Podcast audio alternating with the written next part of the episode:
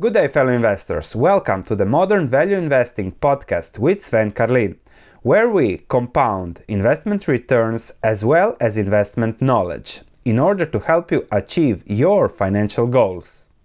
Good day, fellow investors. After months of anticipation, Facebook finally did it. They launched their cryptocurrency called Libra, an administrative subsidiary where they will make their money uh, called Calibra. The coin will go live only in 2020, but as investors in stocks, as stocks always anticipate what will happen, we have to look ahead and try to anticipate what will be the effect on Facebook, which is a covered stock on this channel publicly. I am also long a few shares of Facebook, so I want to see whether this impacts my investment thesis for Facebook, how it impacts, and what might happen. So let's start. So in ancient Rome, the Libra was a unit of weight, and Facebook is adding the Libra to the cryptocurrency, let's say, craze and the blockchain technology.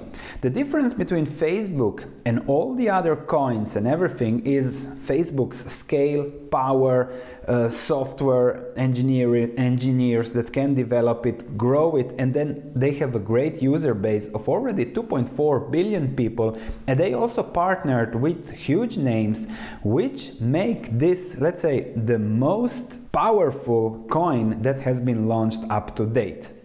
If we just look at the partners in the coin project, we have MasterCard, PayPal, Stripe, Visa, Booking, uh, Lyft, Uber, Vodafone, and many other investors in the coin that will give its power, that will give the value to the coin by investing capital into it. The Libra story is very simple. They want to create something that allows for easier transactions, faster transactions, to cater to the non-banked that are billions in the world. So, to make what Facebook is in the messaging world, connecting people, to make it also in the financial world, connecting people in the financial world through easier transactions.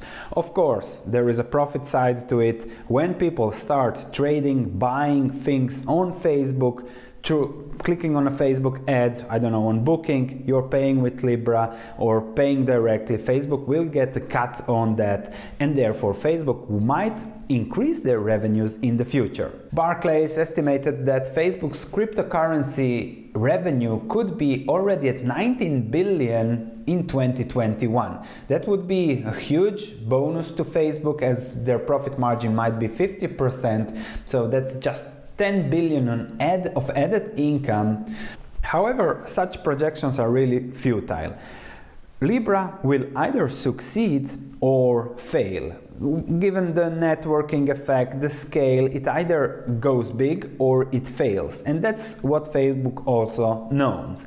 If it succeeds, and let's say that in 10 years the transactions with Libra amount to, I don't know, 500 billion, and Facebook's profit on that is 50 billion on a 40% margin, it means that Facebook's net profit from this project in 10 years could be 20 billion dollars.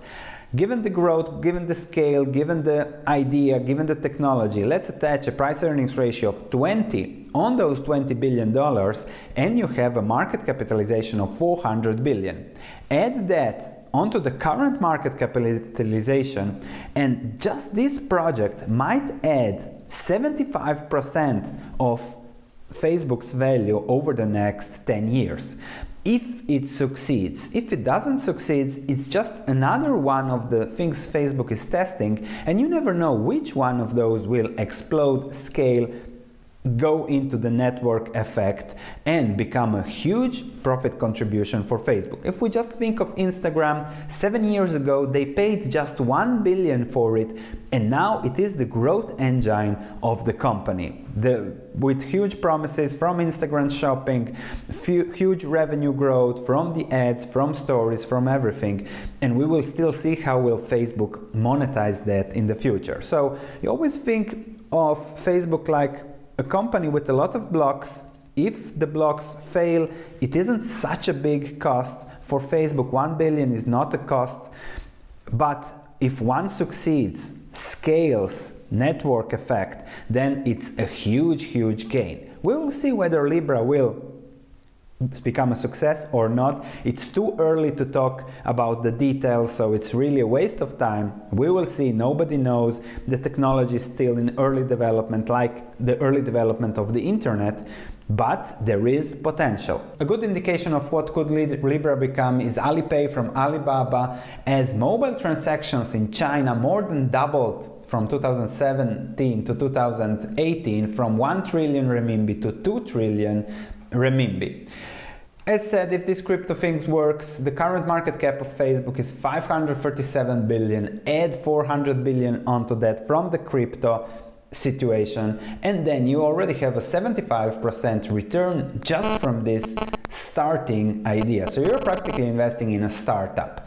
Don't forget that Facebook grew its revenue 26% in the last quarter. The price earnings ratio is just 27.99 for such a growth company, which is already profitable, making money, having great returns on invested capital and will be a good investment, cryptocurrency or no cryptocurrencies. Now, Libra is just starting. There will be issues, there will be regulatory issues.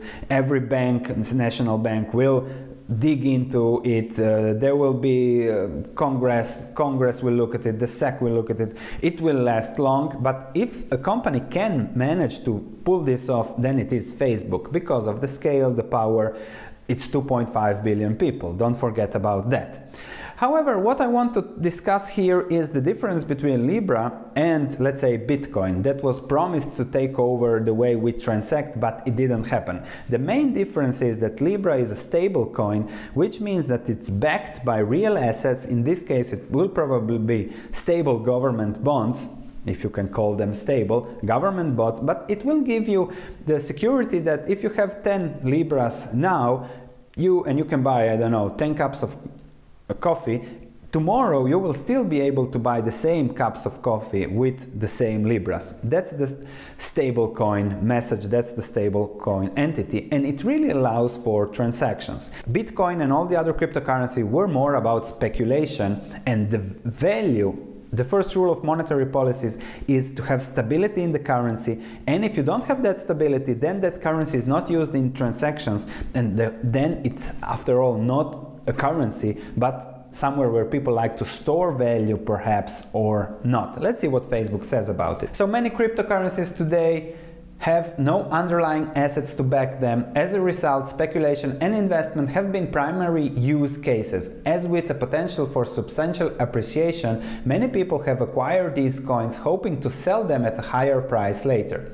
As beliefs over long-term value of these currencies and successes of their networks fluctuate, so have their prices, yielding at times massive swings in value. So this is not stability, you cannot use it for transactions. I wouldn't want to be paid in bitcoins, but perhaps at a future, future date, I will like to be paid in Libras, which will diversify my currency on a global basis. So, as investors, this might be good, this might not be good, doesn't matter. If it is good, it is a huge bonus. I don't think it is even priced into the stock price now, but might be a big component over the next 10 years. And that is the story, that is the investment thesis with Facebook. That's why I'm long Facebook. I like the 2.4 billion people and I don't know what will Facebook build as an ecosystem around that, but I'm happy to hold it and wait for it and I'm happy to see to hold this at the 25 P ratio with 20 30% earnings and revenue growth that will come just from the ads, from monetizing what they already have, not even counting what they might have in the future from VR, from AR, and everything that Facebook might do in the future. The risk reward remains positive, that's the message. High upside potential from all the projects, from all that can happen. The risk downside is there, but limited because of the scale of the growth and the profitability that Facebook is showing with a high return on investment capital. Thanks for listening. If you have any comments, please let me know. If you enjoyed this podcast, please leave a five star review as it means a lot to me. Thank you, and I'll be speaking to you in the next episode.